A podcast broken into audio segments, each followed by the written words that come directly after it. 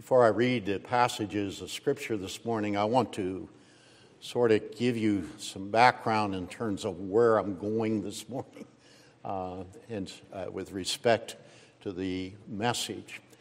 Last week, when we looked at the healing, for example, of the father's son, we didn't focus a lot about the disciples in that part of the narrative. So today, what I'm going to be focusing on is not only the present text that will be before you, but also I want to go back and look at the disciples' interaction in terms of that situation with the healing of and the getting uh, the, the demon possessed son, uh, the demon out of the demon possessed son. So I want to do that, but also what I want to do is connect this eventually to Romans 8 uh, in terms of prayer. Uh, and so that gives you some hint of where we are going this morning. Uh, uh ter- hopefully, uh, you will not get lost in terms of that.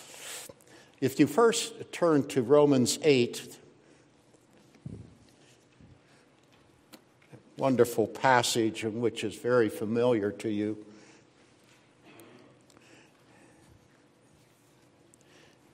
Verses 31 through 39. Listen to the holy, infallible Word of God. What then shall we say to these things? If God is for us, who can be against us? He who did not spare his own son, but gave him up for us, how will he not also with him graciously give us all things? Who shall bring any charge against God's elect? It is God who justifies. Who is to condemn? Christ Jesus is the one who died. More than that, who was raised, who is at the right hand of God, who indeed is interceding for us. Who shall separate us from the love of, G- of Christ? Shall tribulation or distress or persecution or famine or nakedness or danger or sword? As it is written, For your sake we are being killed all the day long. We are regarded as sheep to be slaughtered. No, in all these things we are more than conquerors through him who loved us.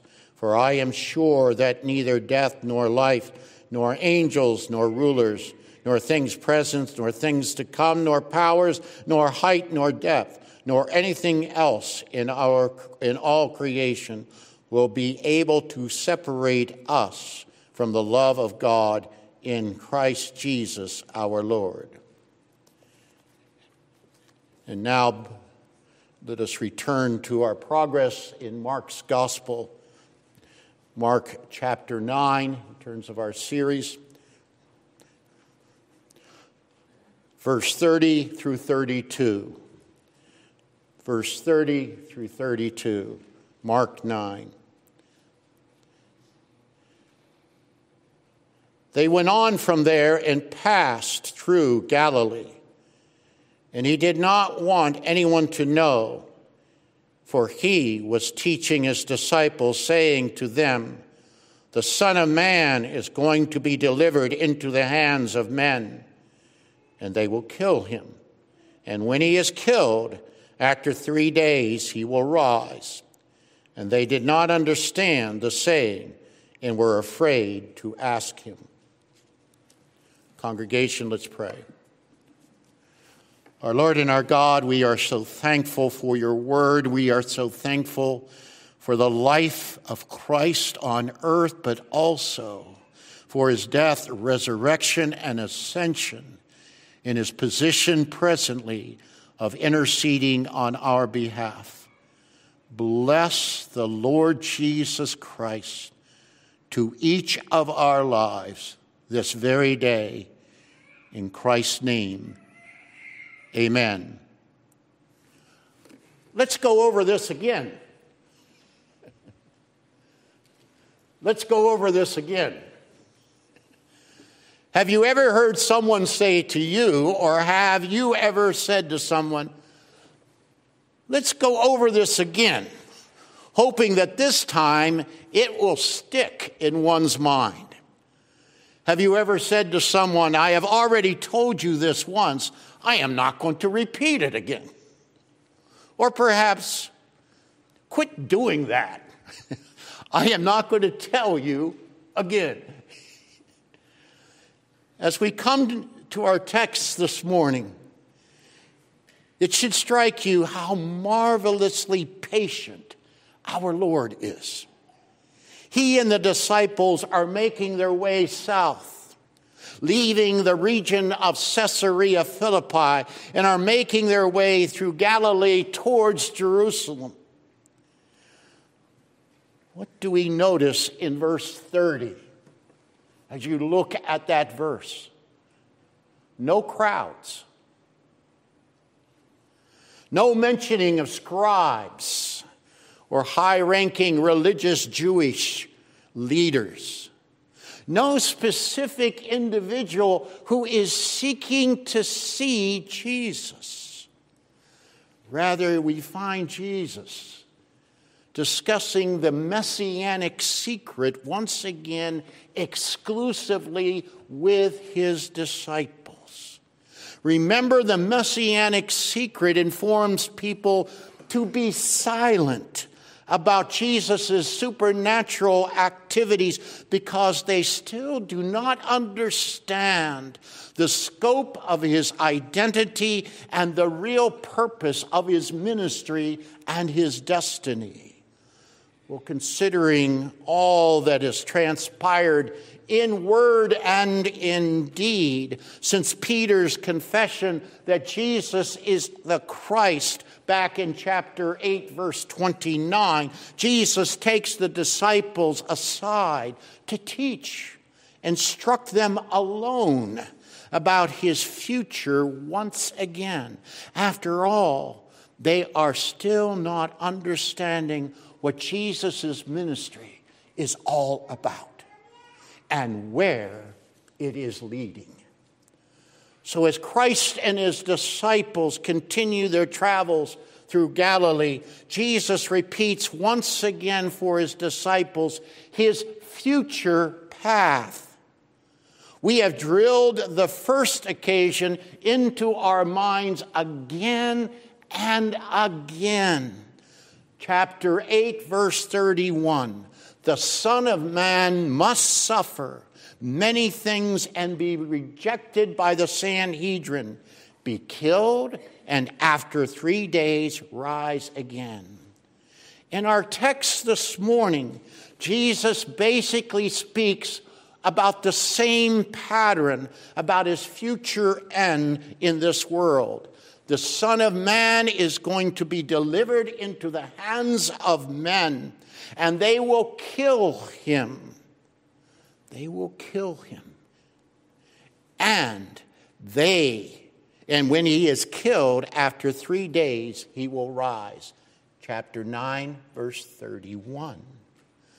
However, there are a few interesting differences from his comment in 831. This time, he does not mention that he is going to suffer. Instead, he states that he is going to be delivered into the hands of men. His comment here in 931 does not mean that all of a sudden he doesn't think he will suffer. Rather, he is adding some detail to his forthcoming path of suffering. From where we stand this morning in history, we know that there is the implication of betrayal in these words. Consider when Mark lists the disciples back in the third chapter, he describes Judas as the one who will betray Jesus chapter 3, verse 19. You want to also notice in that chapter when the disciples are listed by Mark, Judas is listed last. Is listed last. But so far, so far in Mark's gospel, there is no mention, there is no mention of Judas interacting with Jesus so far in the gospel to our text. So, consistent with the messianic secret in Mark's gospel, the phrase going to be delivered into the hands of men is a mystery about whom Jesus is talking about at this point. Also, congregation, we need to note the phrase, the phrase to be delivered up to be delivered up has the meaning at this time of, in history of being delivered up to the authorities as a lawsuit against someone, which explains that Jesus will come before both the Jewish and the Roman courts of law, so to speak. Now, also note the phrase hands over in the text. Hands over, which has reference in the Jewish world as being handed over to martyrdom. Herein in 931, Jesus is forecasting further his destiny for the salvation of his people, the church. He will be tried by the law courts unto martyrdom. Yes, right here before the disciples, Jesus underlines exactly this point of martyrdom. Not once, not once like in 831 but this time twice in 931. Look at the text. They will kill him, and he will be killed. These are the words of Christ about his destiny.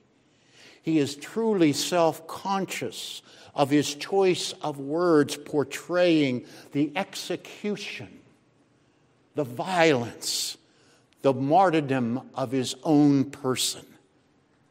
But even more important, he is self conscious about his own identity and path according to Old Testament revelation, specifically as the suffering servant revealed to Isaiah in chapter 53 of his prophecy. Yes, the darkness of the hands of men will make every attempt in this world to extinguish, extinguish the Son of Man the Son of Man, in compliance with the revelation of God to Daniel, will clearly expose the darkness, the darkness of the hands of mankind and their hate for the true and only God of heaven and earth, and the revelation that comes in his Son in history. But is darkness going to triumph over Christ?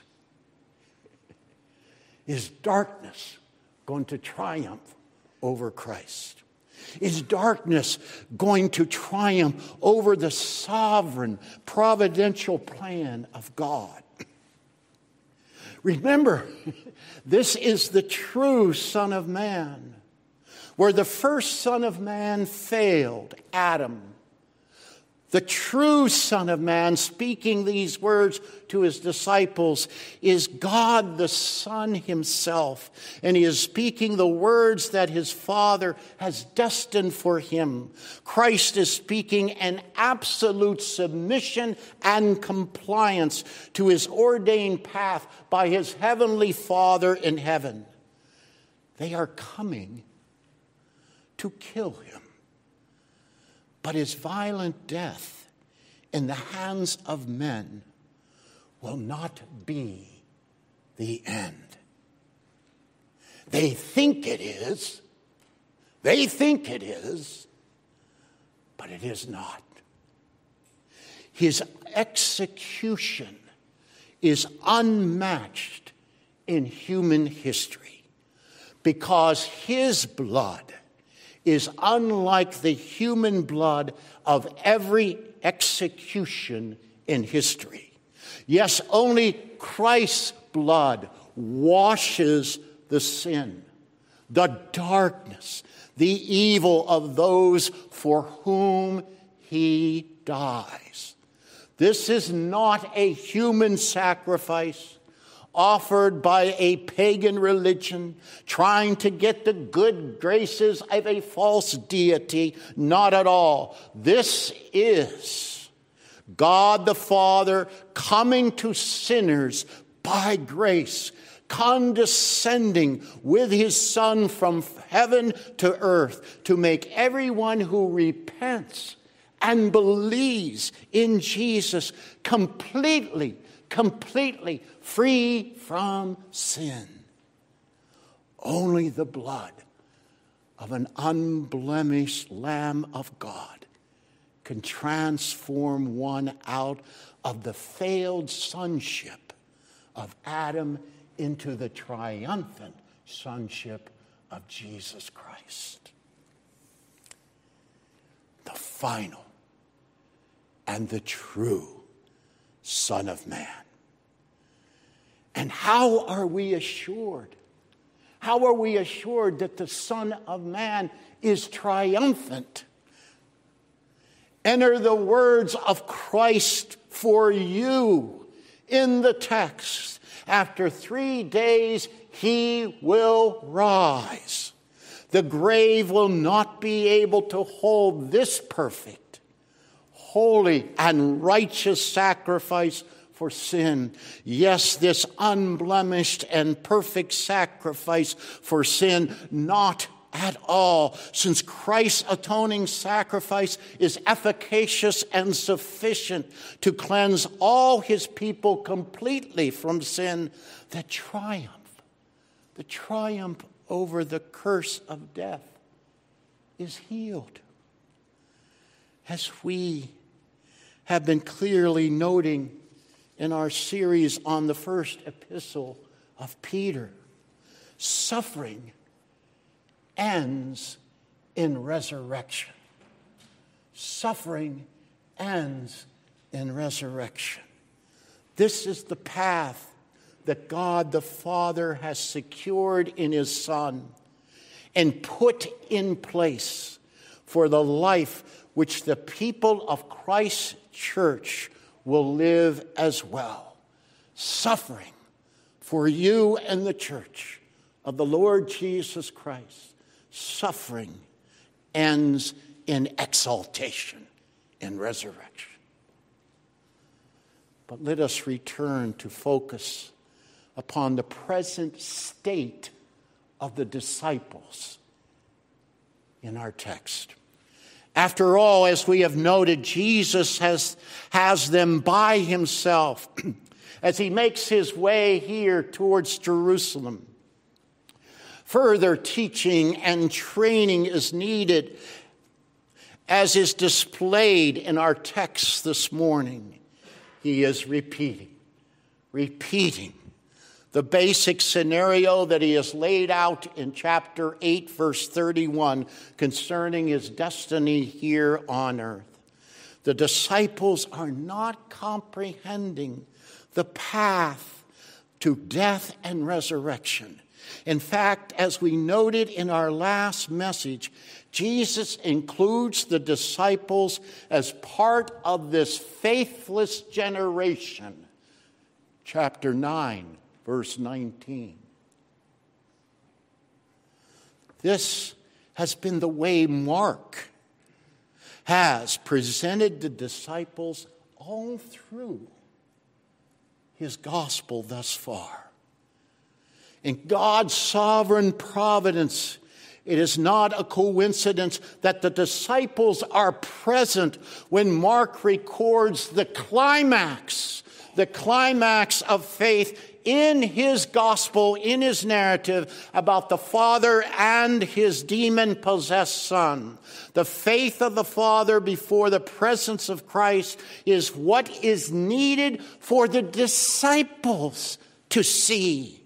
The faith of the Father before the presence of Christ is what is needed for everyone in Christ's church to see as the body of Christ is procreated by the Holy Spirit, initiated through these disciples turned apostles. The disciples must be filled with faith in Christ to cancel their unbelief. 924. You get the connection. Get the connection between the man's statement of faith and what the disciples yet need.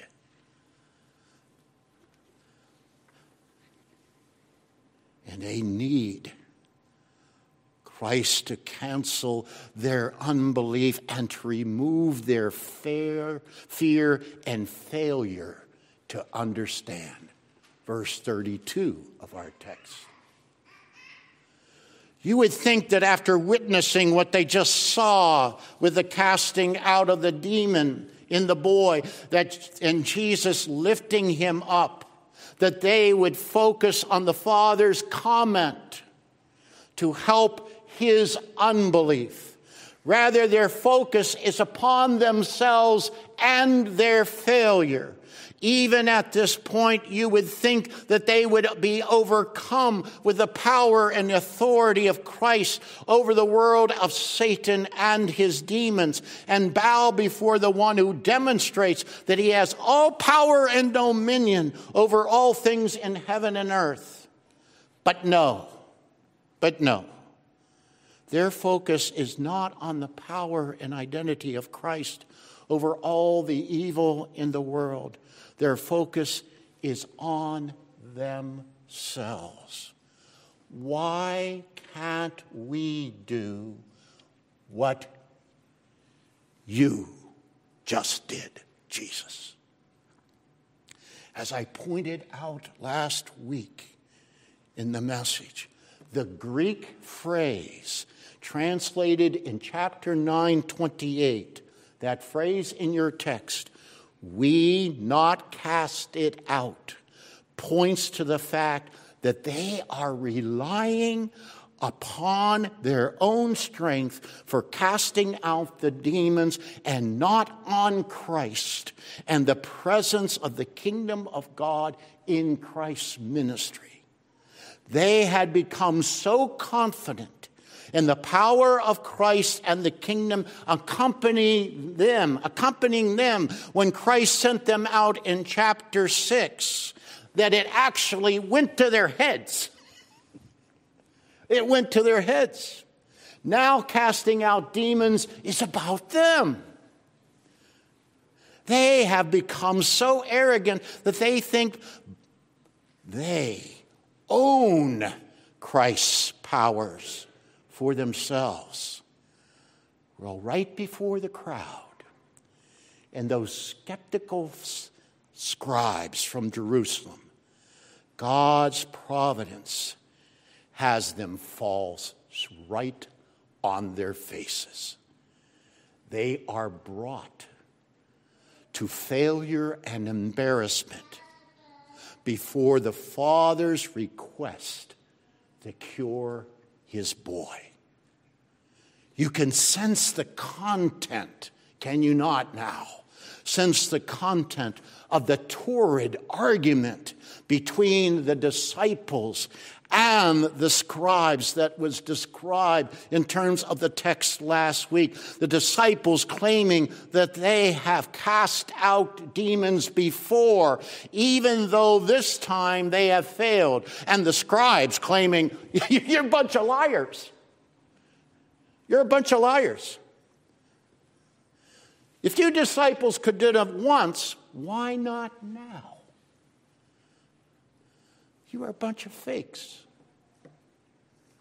Oh, how the Lord can break us down when we become so pompous in our own self confidence before our opponents. After all, we have taken the same attitude as our opponents of unbelief in the situation. What is that same attitude? Personal pride versus personal pride.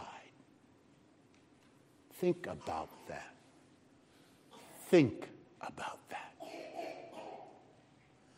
Oh, the serious teaching and training of Jesus for these disciples, which goes beyond the previous mission recorded in Mark chapter 6.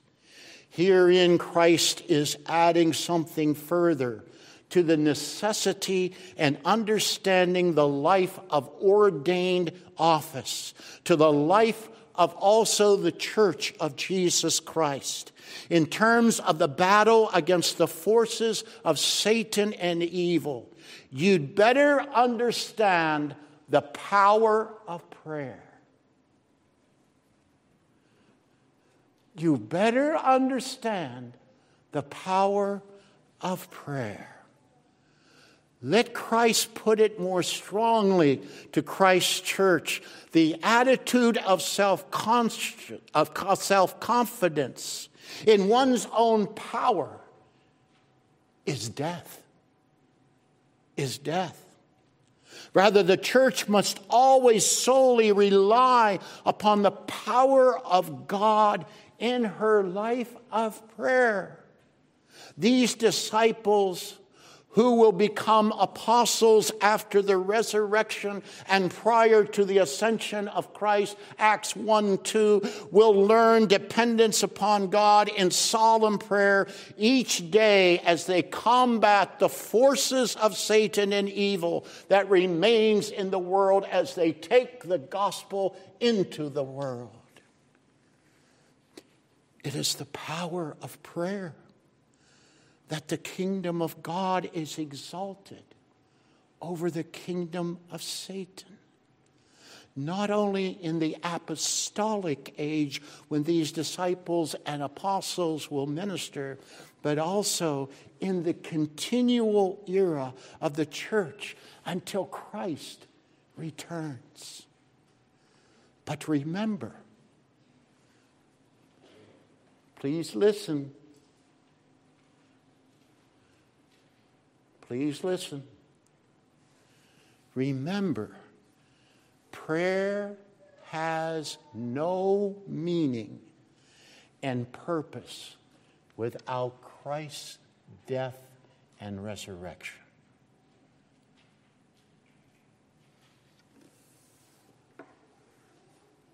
Again, it is not a coincidence in the flow of the text that we move from Christ's admonition about prayer to Christ speaking about his path to death and resurrection. There you have it, you see, from verse 29 through chapter to verses 30 through 32. That is not a coincidence in terms of the movement of the text. After all, it is on the cross and in the empty tomb that Satan and his minions are defeated.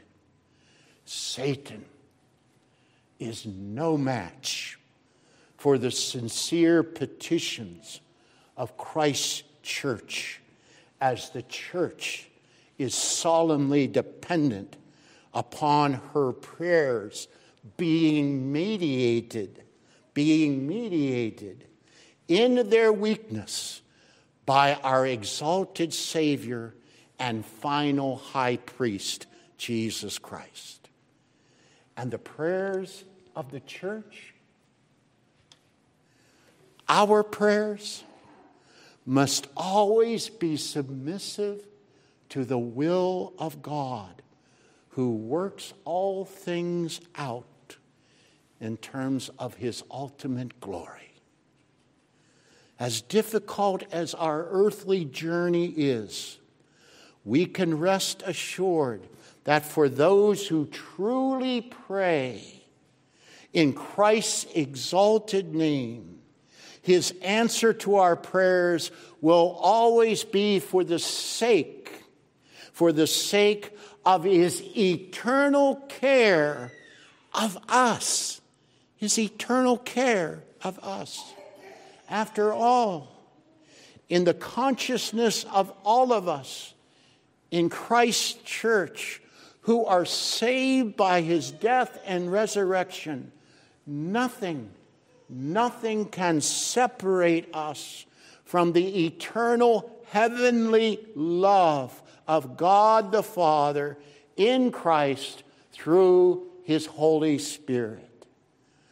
Please, please connect this morning in your life the words of the Apostle Paul in Romans 8 with Christ's point on the importance of prayer. Against the forces of Satan, the disciples must learn. They must learn.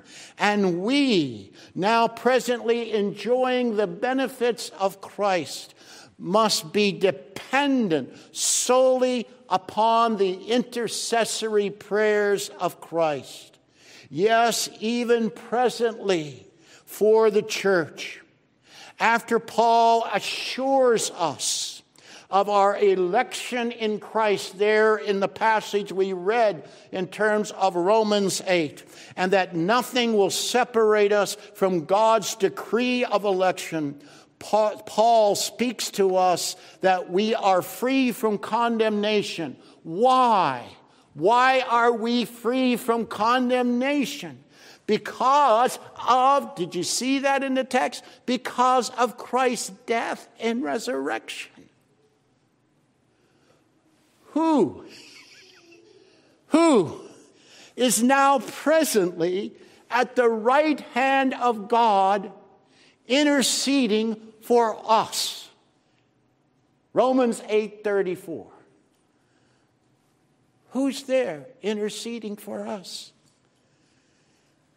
It is in this present context of Christ who is there interceding for us, giving his interceding prayers on our behalf.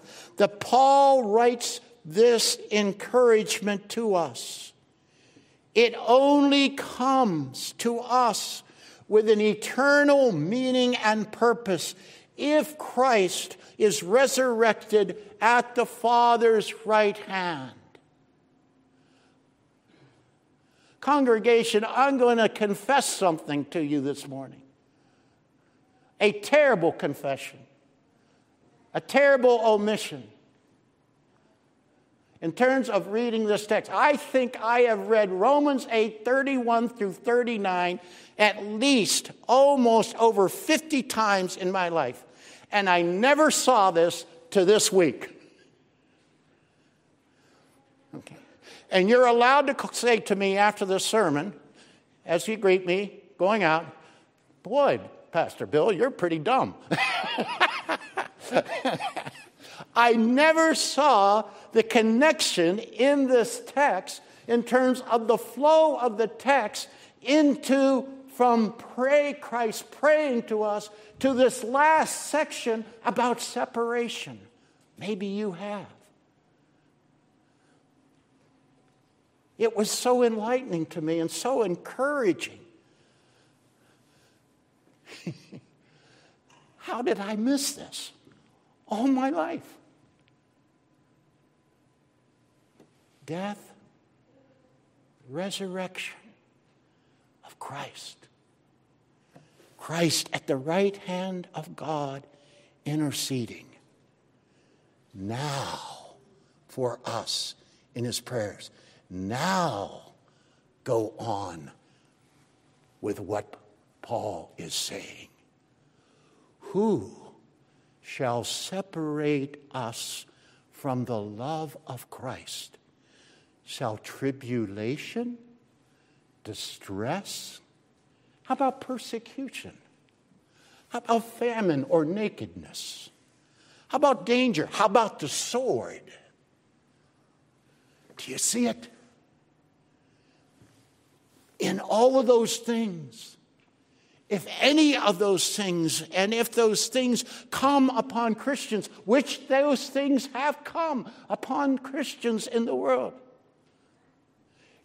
Christ is interceding.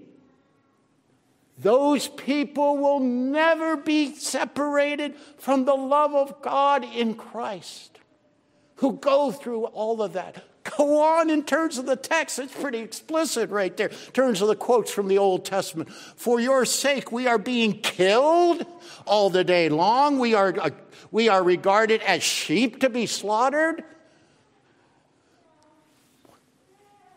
Christ is interceding. Even if that happens, nothing is going to separate you from the love of Christ. Nothing. Now, the triumph, the eschatological triumph in the last part there. No, in all these things we are more than conquerors through him who loved us. He's interceding. He's interceded for us. For I am sure that neither death nor life, nor angels, nor rulers, nor things present, nor things to come, nor powers, nor height, nor depth, nor anything else in all the creation will be able to separate us from the love of God in Christ Jesus our Lord. Why? Because the Christ who has died and is resurrected is praying for you, and that cannot be denied. Remember last week? We pressed this point that doubt, the assurance of salvation, is exclusively upon the work of Christ in his death and resurrection. Now, what can you add to that? To that precious concept of eliminating doubt and the assurance of salvation in your life. How can you eliminate? You can eliminate also, in terms of that struggle that you may have in your life, then by the fact that Jesus is praying for you in a way that will never, no, never separate you from the love of Christ.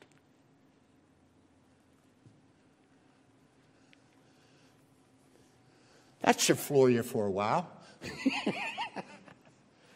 Think about that. Think about that concerning your precious soul, your life.